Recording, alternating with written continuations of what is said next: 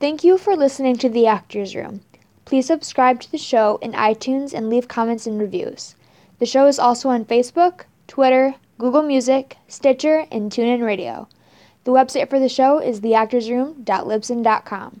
The site gives you access to all past episodes. Enjoy the show.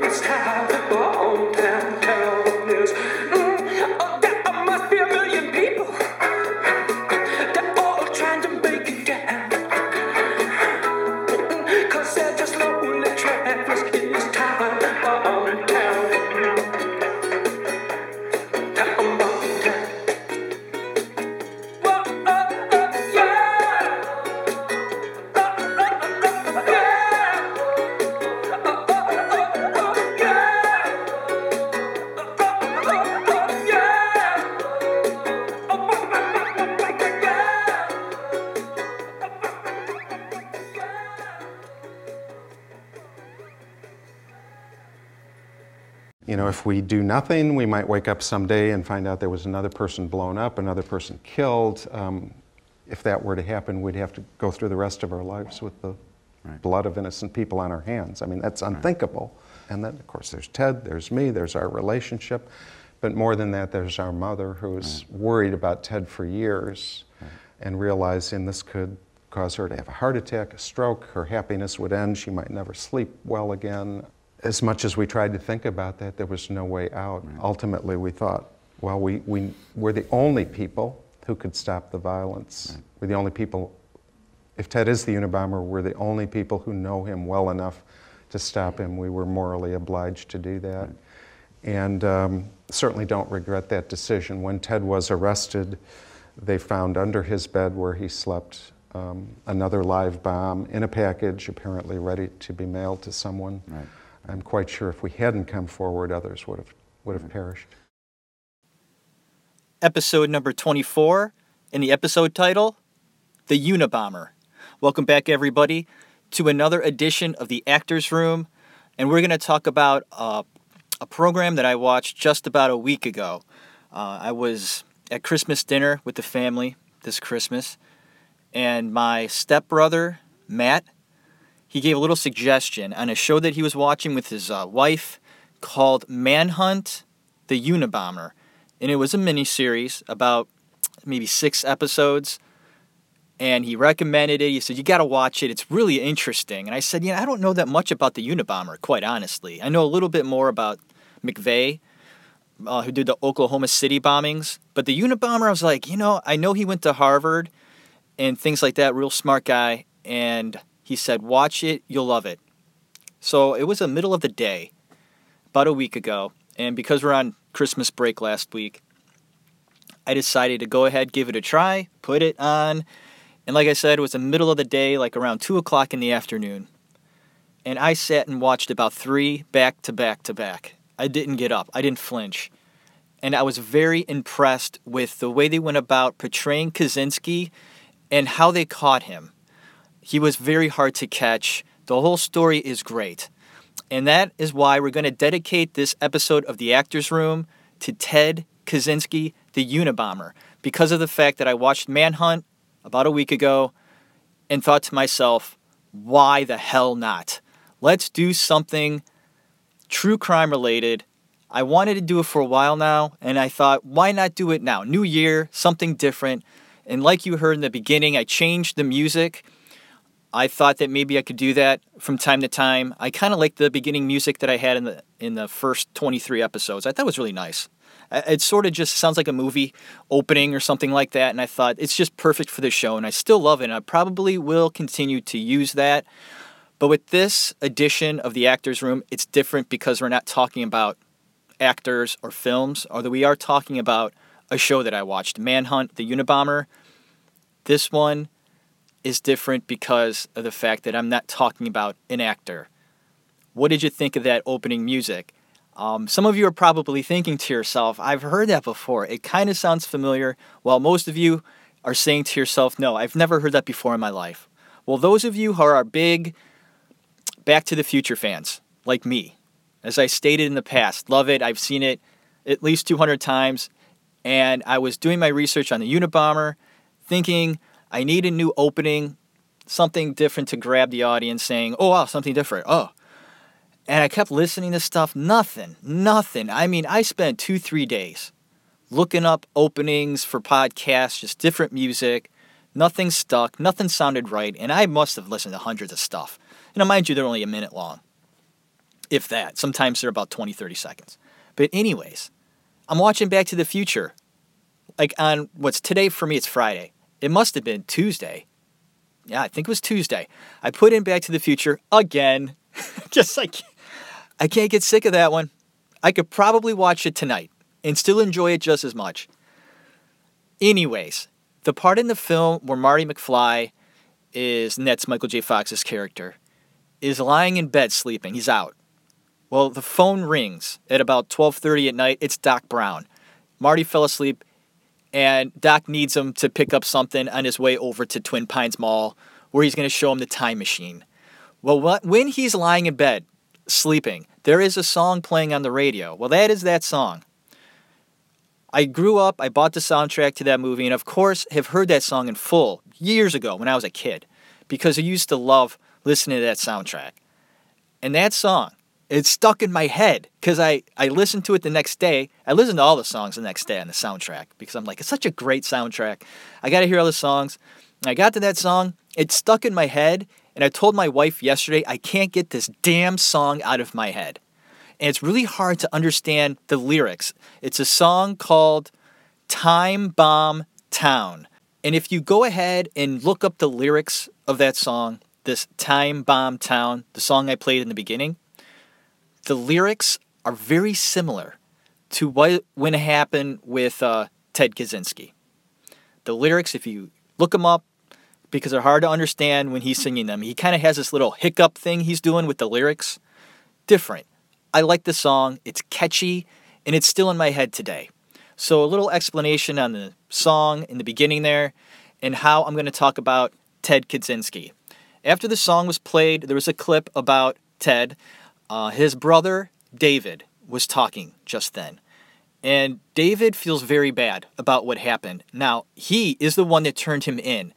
His wife read this essay that Ted had written and told the FBI to place it in a newspaper, get it out there publicly, or he was going to continue killing people. Well, they decided, the FBI decided, to let this letter, essay, or what they call a manifesto come out and David's wife read it. First page was convinced that it was her brother in law, Ted. She never even met him, but she had read all of the letters that Ted had sent his brother David throughout the years. And they were usually pretty lengthy because Ted was really against government, he was against technology, and just the way of life, the way the way of life was going, where it was heading. And he would kind of spill his guts out to his brother in letters. And David kept them all. All the letters that Ted had sent him, he kept. So when his wife, this is David's wife, told him, Listen, I got a weird feeling that your brother is the Unabomber, and I'm scared to tell you this because this is just, it's crazy. And David is thinking to himself, There's no way. I mean, Ted's strange, don't get me wrong. He's a weird guy, but he would never harm anyone. So when he sat down and read this manifesto, he was 100% sure that it wasn't Ted, but he wanted to humor his wife and read it.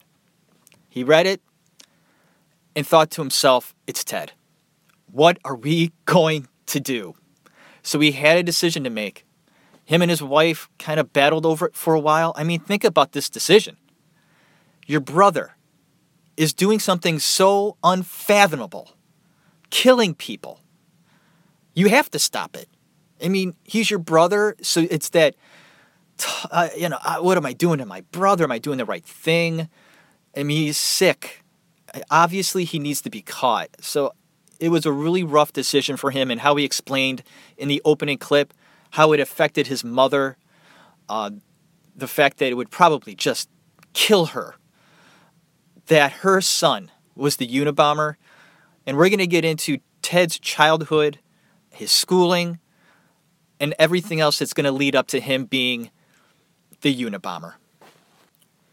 Now, Ted's brother David would go on to fully support all of Ted's victims in the past, and I believe he actually called them up, all of them, on the phone and apologized and said, I'm so sorry for you and your family and everything that you've had to deal with by the hands of my brother. Me and my family are truly sorry. I hope you accept our apologies.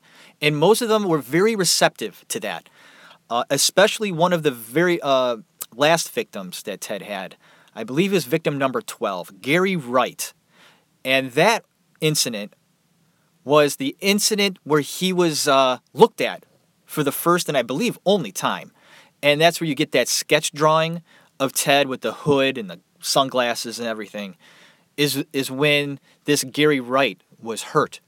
Now he didn't kill him, and when David called him up and said sorry, Gary said, you know, he was very receptive and said thank you, and they actually became very close friends. And I've heard interviews with these guys, like they're giving an interview with the show, and both David and this Gary guy are on the interview together.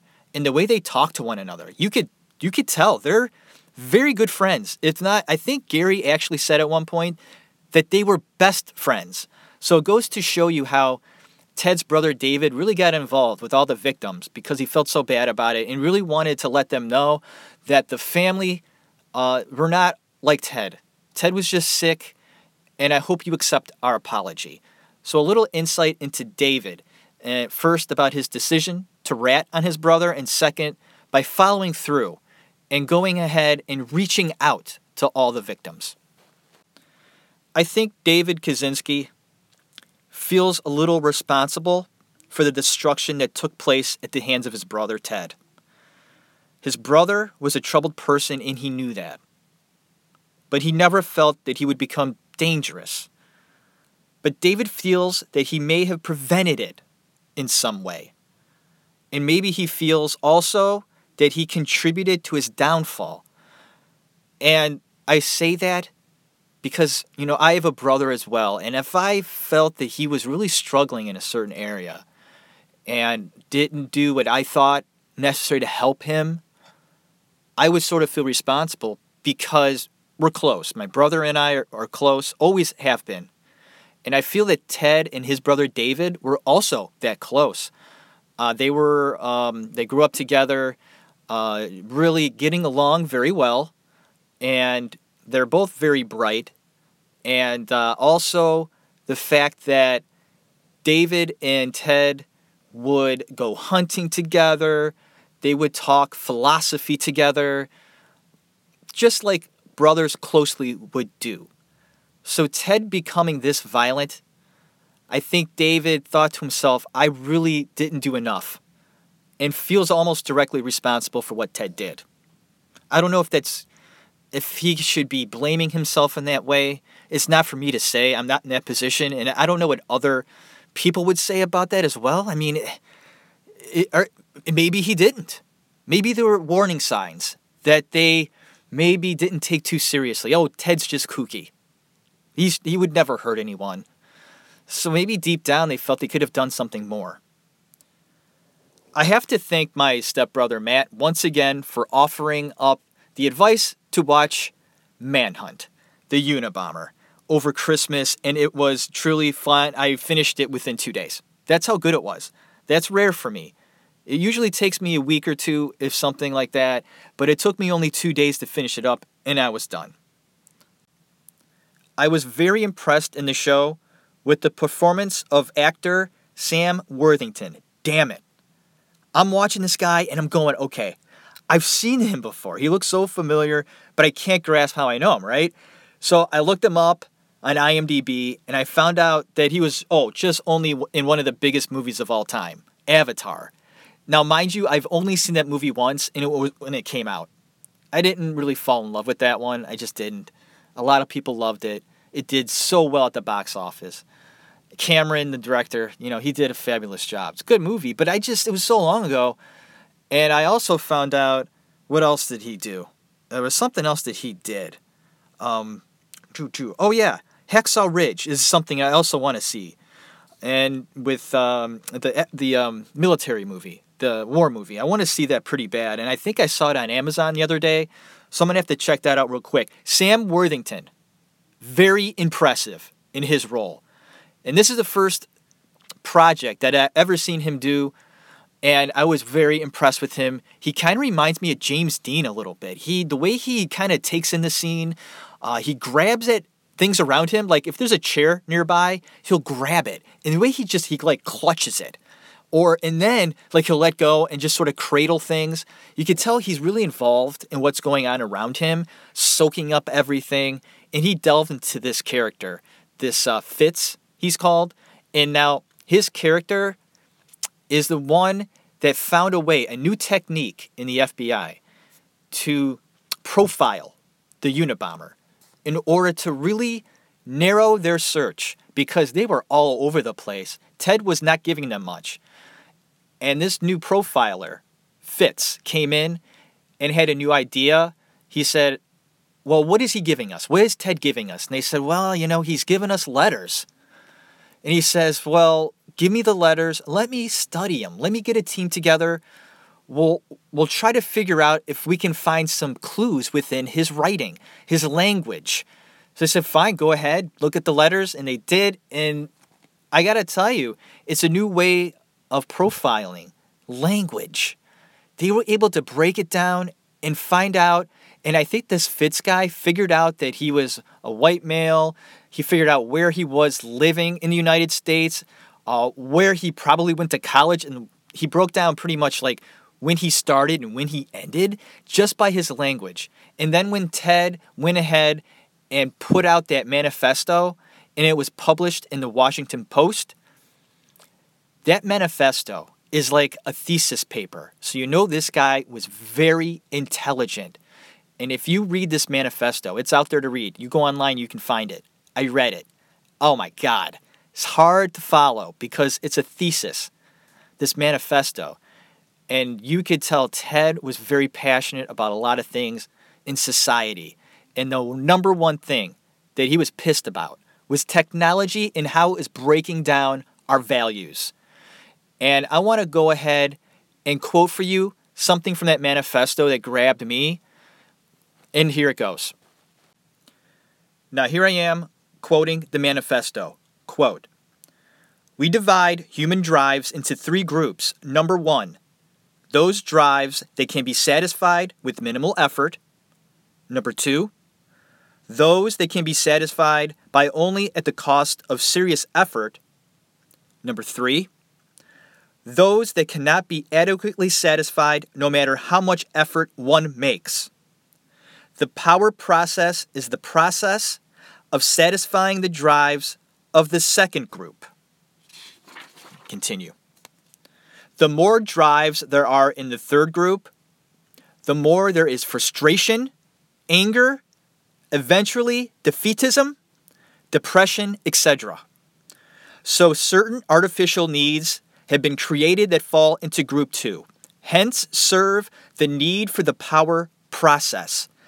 Advertising and marketing techniques have been developed that make many people feel they need things that their grandparents never desired or even dreamed of.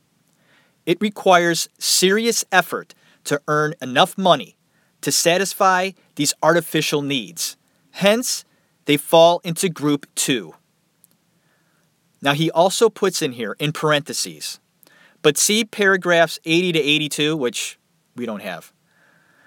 And now he continues Modern man must satisfy his need for the power process largely through pursuit of the artificial needs created by the advertising and marketing industry and through surrogate activities.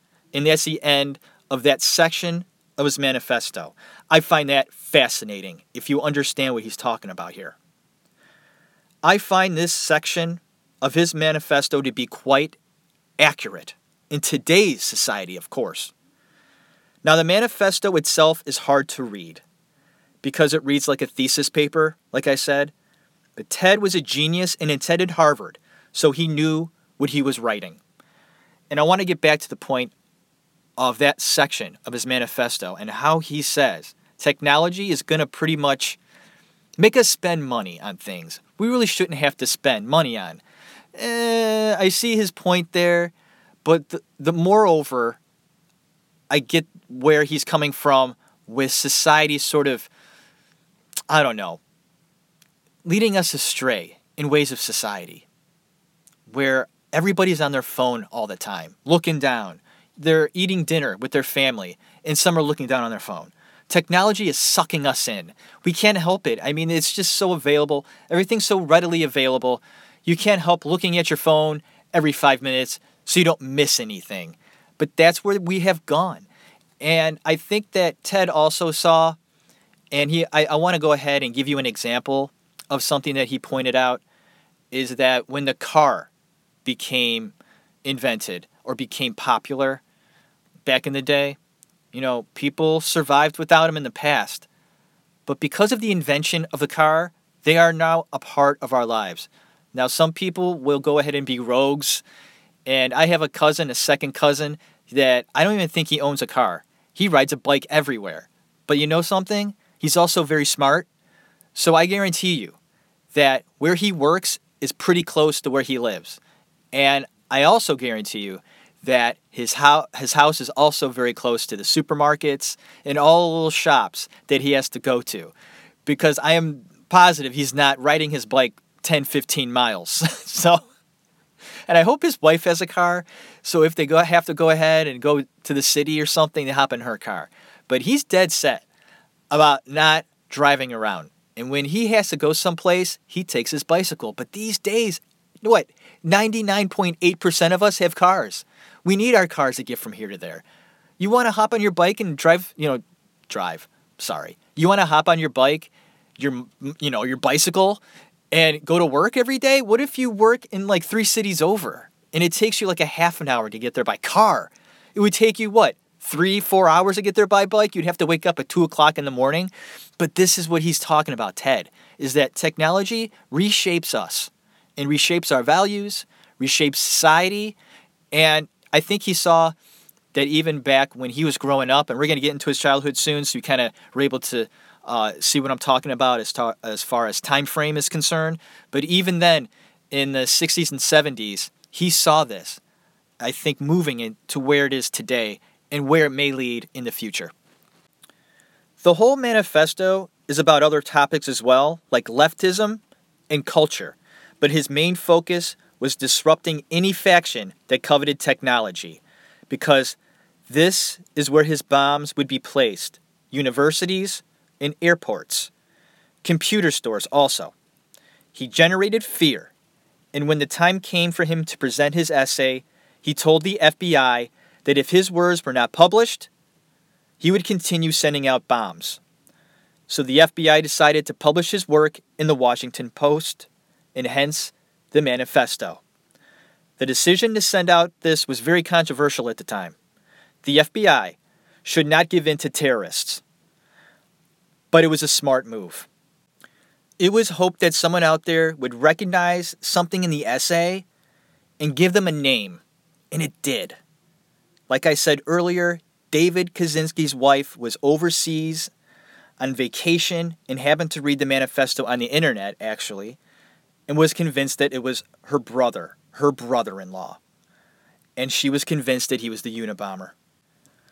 The young life of Ted Kaczynski is vital in understanding this troubled soul. He was born on May 22, 1942, in Chicago, Illinois. His mother's name was Wanda, and his dad's name was Theodore. They were hardworking Polish Americans. Now, there is a story about Ted when he was a baby that may begin to explain his progressions into the man he grew to be. As a baby, he got very sick with an allergic reaction, and I think he got hives, really bad hives, and it put him in the hospital for a while, I believe a month or two. And back then, when kids got sick, now he was a baby at this time, and when babies got sick, the parents really weren't allowed to visit them very often. And when they brought Ted home, when he got better, his mother thought that he just wasn't the same after that. He went into the hospital a very attentive, happy little baby. And when she brought him home, she felt he was very distant and wasn't as happy as he was before. And when you uh, think about this, uh, I've done some research on this, and it looks like when they're when you're a baby, I think that's a, a very critical stage, um, connecting with human beings, and I think mothers find that uh, their mother instinct, their motherly instinct, really does want to hold a baby a lot because you're making a connection there, and I think that was a very valuable time in Ted's life as a baby when he was taken away and put into the hospital. He wasn't getting the love from his mother that he required, and I think that affected him and the mom saw it too. Is this the start, maybe, of his mental sickness? What do you think? I say yes. Something happened here. Ted was inverted, yes. He didn't play with kids around the neighborhood, and he would rather stay in his room and read. His brother, David, was confused why Ted didn't play like the other kids and David actually asked his parents what was wrong with Ted. What's wrong with my brother? It was said that Ted was special. Ted was displaying signs of a high intelligence at an early age and felt it difficult to relate to other young people. He was too advanced and assured David that Ted would be fine once he got into high school and college. So, being a kid, he found it really hard to identify with these other kids because his brain was on another level. He'd rather sit and read than play, I think. Which is, I mean, some kids are like that. Most kids like to play, but Ted didn't. He was another plane, this guy. He'd rather do math than play with the ball outside. Ted parents saw that he was special, and his mind was special as well. And uh, very early in his life, they had him tested, his IQ, to see how smart he really was. Now, a genius will score anywhere around the level of 140. Ted scored over 160. Quite simply, he was off the charts gifted with a sharp mind. Ted's mother was concerned. Her son seemed lost in how to deal with other people. His communication skills were inept, and she prayed that school would straighten him out. But due to the fact that Ted was so smart, he found himself skipping grades and being a few years younger than the rest of the class affected him.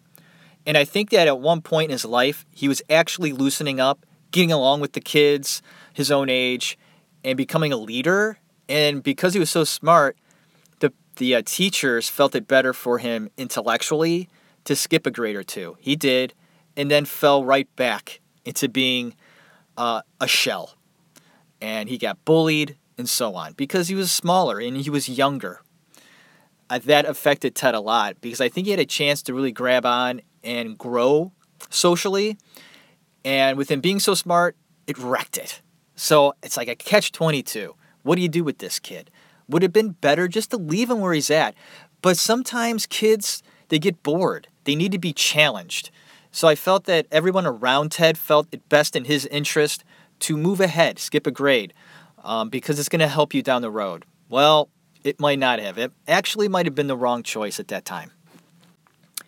Neighbors of Ted claimed that he was, quote, strictly a loner, didn't play, and an old man before his time, end quote.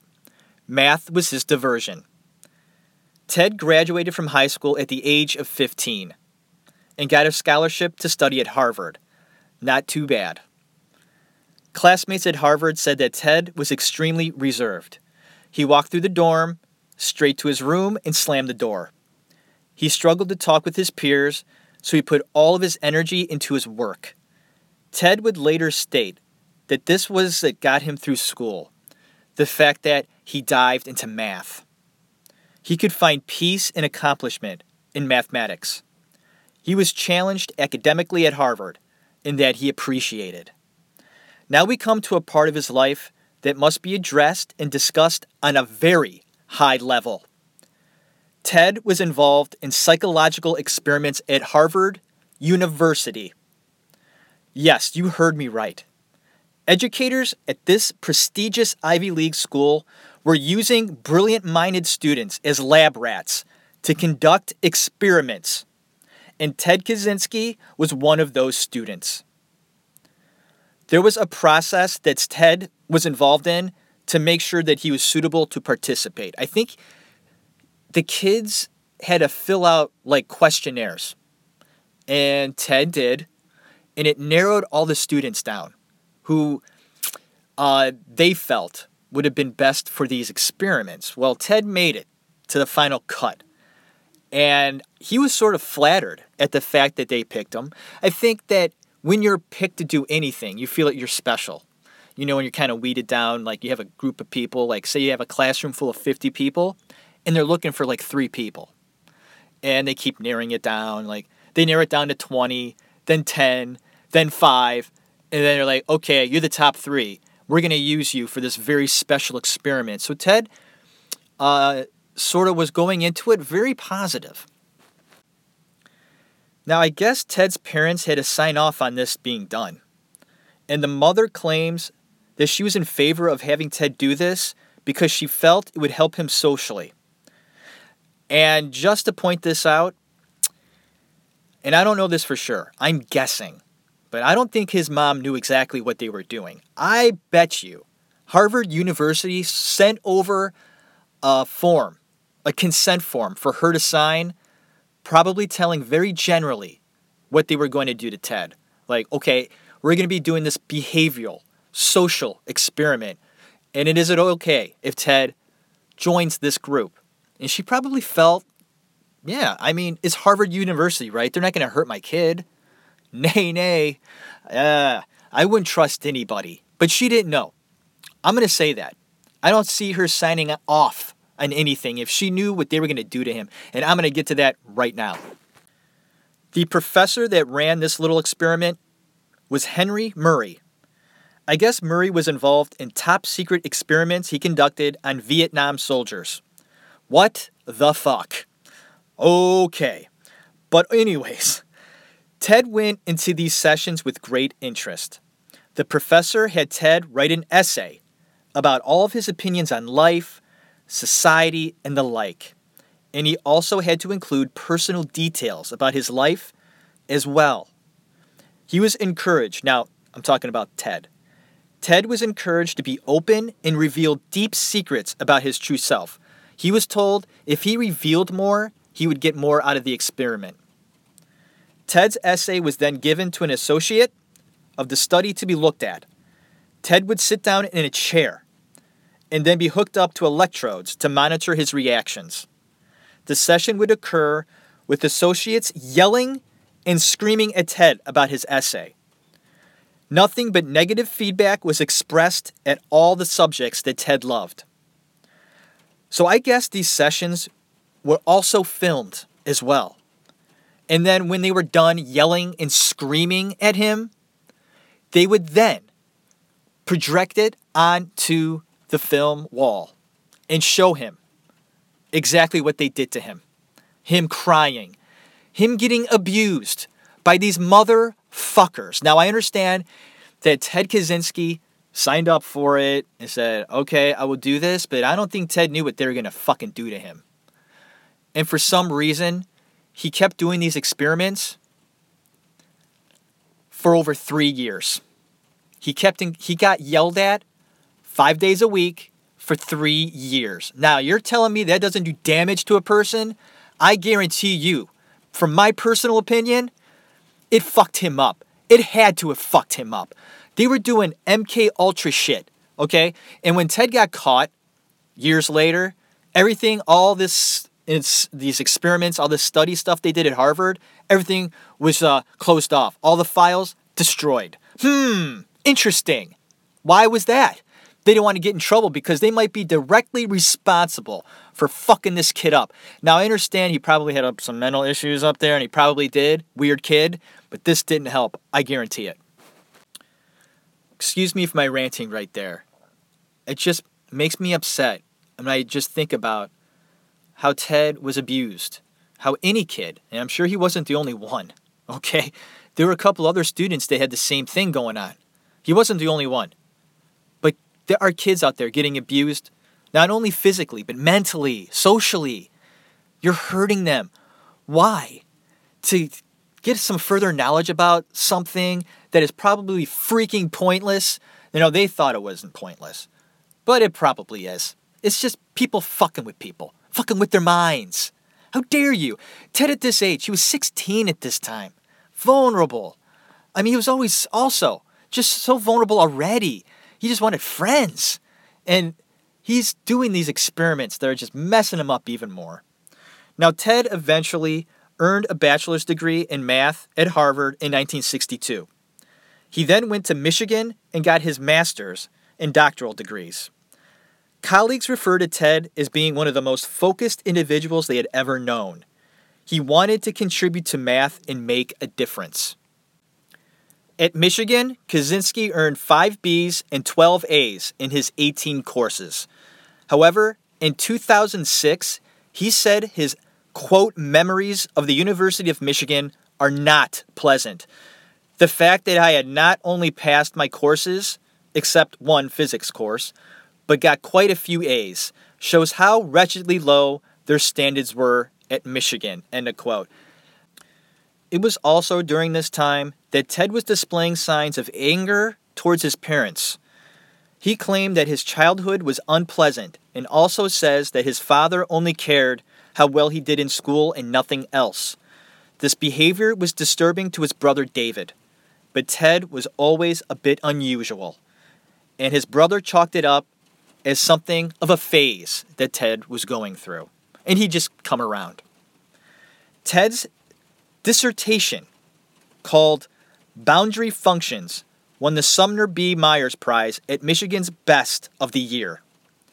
His college advisor stated that it was the best he had ever been a part of. Others have also said that they would guess maybe 10 or 15 men in the whole country could even understand or appreciate what he was doing. In 1967, Ted accepted a teaching position of assistant professor at Berkeley. He was not liked by his students. He taught the class directly from the textbook and did not even answer questions. Ted's challenges of communication with others would not make him a good teacher. Plain and simple. He just couldn't take it anymore. His failure to be accepted among his students prompted him to resign his post and move into the wilderness of Lincoln, Montana. And just like that, Ted was gone. Hey, Jerry. In the 1960s, there was a young man graduated from University of Michigan. Did some brilliant work in mathematics, specifically bounded harmonic functions. Then he went on to Berkeley, was assistant professor, showed amazing potential. Then he moved to Montana and he blew the competition away. Yeah, so who was he? Ted Kaczynski. Never heard of him. Hey, Timmy. Yo. Who's Ted Kaczynski? Unibomb. Ted Kaczynski felt that he should live the simple life. He built a cabin and learned how to live life off the land. He had a bike that could get him around, and he enjoyed volunteering at the library. He would keep in touch with his brother, mostly through letters. Although his brother does mention often that he would visit Ted from time to time, he would plead with Ted to talk to his mom. Mom misses you, but Ted would just brush it off. Ted was convinced that his parents were against him, the whole lot of them. And when David got engaged, Ted was crushed. He shunned the union and felt betrayed. How dare his brother give in to the system? He seemed to be fitting in quite well in his new surroundings for the most part, until a real estate company began clearing land in the area. Ted was furious. He would go on to sabotage the development of this project. And this is where I believe the fantasy became a reality for Kaczynski. He had it in his mind to take action, and he finally did. I am sure that it made him feel good. To strike back and have them take notice. He felt personally offended by humanity even in this remote location that he was living. He just couldn't get away from them, and it was time to do something about it. Here are a list of the bombs that he delivered and the damage that it produced. May 25, 1978, at Northwestern University, he injured Terry Marker, who was a university police officer. Minor cuts and burns. May 9, 1979, Again, Northwestern University. John Harris was a graduate student. Minor cuts and burns. November 15th, 1979, an American Airlines flight 444 from Chicago to Washington. 12 passengers were injured with smoke inhalation. June 10th, 1980, at Lake Forest, Illinois, Percy Wood, the president of United Airlines, had cuts and burns over most of his body and face. On October 8, 1981, at the University of Utah, the bomb was defused, so they got away with it there. That's good. May 5th, 1982, at Vanderbilt University, Janet Smith, the university secretary, had severe burns to hands and shrapnel wounds to her body. On July 2nd, 1982, at the University of California, Berkeley, his former school. A man named, and I'm going to butcher this name, I think it's Di- Diogenes. I'm just going to leave it with his first name because last name, I'm not even going to think about trying to. But uh, I'm going to call him Dio. Dio was an engineering professor. The bomb that went off, he had severe burns and shrapnel wounds to the hand and face. On May 15, 1985, at the University of California, Berkeley, once again, was John Hauser, a graduate student. He lost all four fingers. That's that sucks, man. He lost four fingers, and uh, severely. Uh, I'm sorry, and severed artery in right arm. Man, partial loss of vision in left eye. He's starting to do some damage now. June 13th, 1985. He's getting better. The Boeing Company in Auburn, Washington. They had diffused that one. November 15th, 1985, at the University of Michigan, a former school that he attended, James V. McConnell, psychology professor, and Nicholas Suino, a research assistant. Now, McConnell, a temporary hearing loss, and uh, Nicholas had burns and shrapnel wounds. On December 11th, 1985, in Sacramento, California, Hugh Scrutton, a computer store owner, died. First fatality. February 20th, 1987, Salt Lake City, Utah. Gary Wright, computer store owner. Severe nerve damage to left arm. And this is the man, Gary Wright, that became very good friends with Ted's brother, David. On June 22, 1993, in Tiburon, California, Charles Epstein, a geneticist, had severe damage to both eardrums and partial hearing loss, and he also lost three fingers. On June 24, 1993, at Yale University, New Haven, Connecticut, David Gelernter, a computer science professor, had severe burns and shrapnel wounds and damage to right eye, lost, lost his right hand. On December 10, 1994, in North Caldwell, New Jersey, Thomas J. Mosser, advertising executive, died, second fatality. And his last one, on April 24, 1995, in Sacramento, California, Gilbert Brent Murray, a timber industry lobbyist, died. His last two bombs resulted in deaths. And like I mentioned, he was getting better at it. If he would have kept going, there would have been more deaths. There's no doubt about it. Now, this is the part of the show where I want to talk about uh, Manhunt, the Unabomber, the show that my um, my stepbrother recommended to me. Um, the show is called Manhunt Unabomber. It was created by Andrew Sodroski, Jim Clemente, and Tony Gittleson. Now, I listened to a podcast involving Jim Clemente about his expertise in profiling and also his time in the FBI, and it's really good stuff. I recommend it. His podcast is called Real Crime Profile. Check it out. Well, he was instrumental in getting this series off the ground, Jim Clemente. He worked with the main character in the show called Jim Fitzgerald. The show is based on the capture of Ted, but of course, the entertainment business has to put their spin on it. Don't take the show literally. There are some aspects of the show that are embellished and some that are simply not true. That is why I suggest reading up on things and doing research on your own. Jim Fitzgerald confesses that the personal stuff is pretty accurate, but the way the whole FBI team worked together was restructured for dramatic effect. And Fitz never talked to the real Unabomber. And in the the show, they see each other quite often and converse with one another. That didn't happen in real life. The closest he got to uh, meeting Ted Kaczynski was at his trial. Fitz was close to him, and Ted's sentence was being read to him at the time. Ted looked back and stared at Fitz for a long time. Fitz states that it that if looks could kill, he would be dead right now. So take what you will about the facts presented to us in this show, but you have to be impressed with the production. It was well done for sure, and it got me interested in learning more about Ted and how frustrating it was for the FBI to take him down.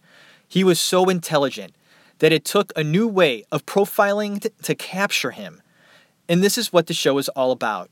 They used language to understand him better. Ted was sending letters to the FBI, and people studied them and found a pattern. What they did was they dissected his language. The way he referred to women was by calling them broads and chicks. He used the phrase, you can't have your cake and eat it too, but he didn't write it that way. He wrote, you can't eat your cake and have it too. And that is the proper way to actually say it. Very rare. And when the FBI made the decision to have his manifesto released to the public, his brother had a decision to make. Do I turn in my only brother? What should I do? He ultimately decided to turn him in. Our other major story tonight, a break in the Unabomber case. FBI agents are searching the Montana cabin of former mathematics professor Ted Kaczynski. Just moments ago, we received these pictures of the suspect in custody, sitting in the back of a white truck. He lives like a hermit near the town of Lincoln. He is in custody, but he has not been charged. Jay DeDapper is live in the newsroom with the very latest. Jay. Well, Roz, at this point, the FBI has yet to uncover a smoking gun, any bomb parts or something like that, for example, that might conclusively link this 53 year old recluse from Montana to the 18 year reign of terror caused by the Unabomber. He is not under arrest. Not yet. What was it that made Ted Kaczynski become the Unabomber? I believe it was a vast collection of elements. The events that happened in his life, for example, the allergic reaction in childhood. He was a baby at the time. It changed him in some way, even back then. His intelligence set him apart from his peers. He was on another level and could not identify with them. He felt alone and different. And because he was so intelligent, He had the ability to skip grades and become even more uncomfortable among his older classmates, making him withdraw even more. Through my research, I also discovered that for a short period of time, he was actually getting along with his classmates and gaining confidence, becoming a leader, but then was skipped ahead a grade once again. Then he was bullied and it fell apart on him. The fact he graduated high school at the age of 15 is extremely young and significant. He was always behind the eight ball socially. And of course, the most intriguing aspect of Ted's story is his involvement with psychological experiments at Harvard University. What did they do to this kid? Whatever innocent that kid had left in him was taken away from him at this time. Now, that is just my opinion. He came to distrust the world around him, and he slipped further into mental instability. Ted was also diagnosed with schizophrenia after his arrest. He was indeed a sick man. He felt the only way he was going to be acknowledged was through terror, the shock factor. Make them take notice. What I have to say means something, and that's important. He may have even felt that by harming and killing others, he was sparing future lives in the end. Whatever the beliefs of Ted Kaczynski were, he was still someone that caused a great deal of fear and death. He eluded the authorities for decades. Now, this was the first time I did research on true crime because of a show that I saw. And I have to tell you that it is very easy to see the humane side of, the, of Ted by looking into his childhood. You actually get to see what he looked like as a child, smiling with his family, being respected among his teachers, doing important work in math. This man could have been an important person in a positive way. Ted is serving eight life sentences without the possibility of parole in Florence, Colorado. It is also reported that Ted befriended Timothy McVeigh in prison. The two of them discussed life, politics, and religion before McVeigh was executed in 2001. Thank you for listening to this episode of The Actors Room, highlighting Ted Kaczynski because of a show I watched called Manhunt the Unabomber. I hope you all had a great week. For me, it's a what is today? It's a Friday. I'm all messed up, man. This time of year is messed up for me. Uh, we have classes starting. Our spring semester at uh, college starts on Monday. No, actually Tuesday because Martin Luther King Day's on Monday. So, yeah, I got a lot of uh, work to do this weekend. Although I had today off, Friday, I'm going to be working tomorrow. I'm going to be working on Sunday. I'm going to even have to come in on Monday. If they let me come in, they always say that I'm sure there's going to be, you know, somebody there at the school and hopefully they'll let you in. I really need to go in there. We get so busy. I have work just piling up probably as we speak right now. There's work just piling up for me. And when I think about it, I'm like, "Oh, but it's got to be done." So, I got to go in tomorrow and the rest of the weekend. Um, so I really can't enjoy the weekend like I, sh- I should. But what's really nice about it too is that when I go in, like nobody's there. So I get no distractions from anybody, like people coming in the shop or anything like that. So I'll have the the ability to go ahead and knock out the work, which is great. Uh, so I hope you had a great weekend. And uh, this is uh, taking place during a storm. We have a storm going on outside right now here in Cleveland. Real nasty. They closed down the schools. It's going to get real nasty tonight. They're expecting about, I think they said, anywhere from four to 10 inches. I know that's a pretty broad range, but we're expected to get some snow tonight. So yours truly is going to be plowing some snow tomorrow. So I won't be able to leave my driveway probably. Oh my god. And I have to go out. I have to go pick up something. Like after I'm done with this podcast, I got to go pick up something at the store. It's not too far away. I got to pick up a few things. So that's what I'm going to be doing. Uh, thanks again for supporting the show. It's getting a little steadier, the numbers. Uh, my last three, four days have been very good. I'm getting some people listening. Very nice. So, what I decided to do was on my website, I put in a donate button. I was uh, able to do that. So if there's anybody out there listening to this show that want to support it even more uh, by donating, It could be any. It could be I don't care a dollar. You know, just just to support the show to show me that um, you know I appreciate what you're doing. I mean, it's a lot of hard work that I put into these. I do a lot of research, and that's the most important thing about doing these podcasts is you know digging deep into the lives of these people and learning about their story. So I do a lot. Of, it's like I almost see it like I'm doing a book report every week.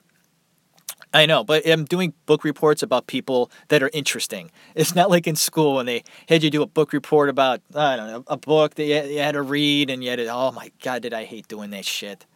Especially when you had to get up in front of the class. Oh my god, it's really weird too because as an actor, I'm afraid to get up and talk to people because I'm I'm I'm going to be me, and that petrifies me.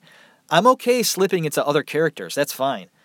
It's the ability to go up on a stage or in front of people, a group of people, and be myself? yeah, right. Ain't gonna happen.